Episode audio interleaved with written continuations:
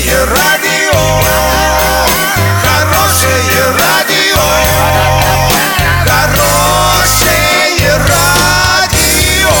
Радио Шансон. В студии с новостями Александра Белова. Здравствуйте.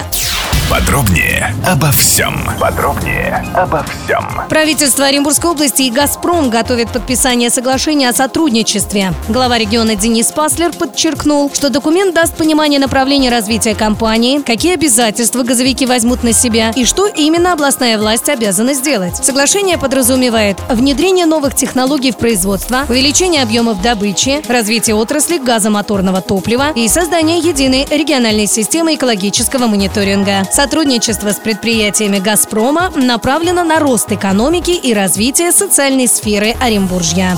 В честь Дня города в Орске проходят праздничные мероприятия. 20 августа состоялось торжественное открытие досок почета Ленинского, Октябрьского и Советского районов города. На доски были занесены лучшие из лучших – работники организации и предприятия, которые за год отличились личными или общественными достижениями. Торжественная церемония занесения на городскую доску почета заслуженных жителей и передовых предприятий и организаций города по результатам ежегодного конкурса «Человек года» состоится 22 августа.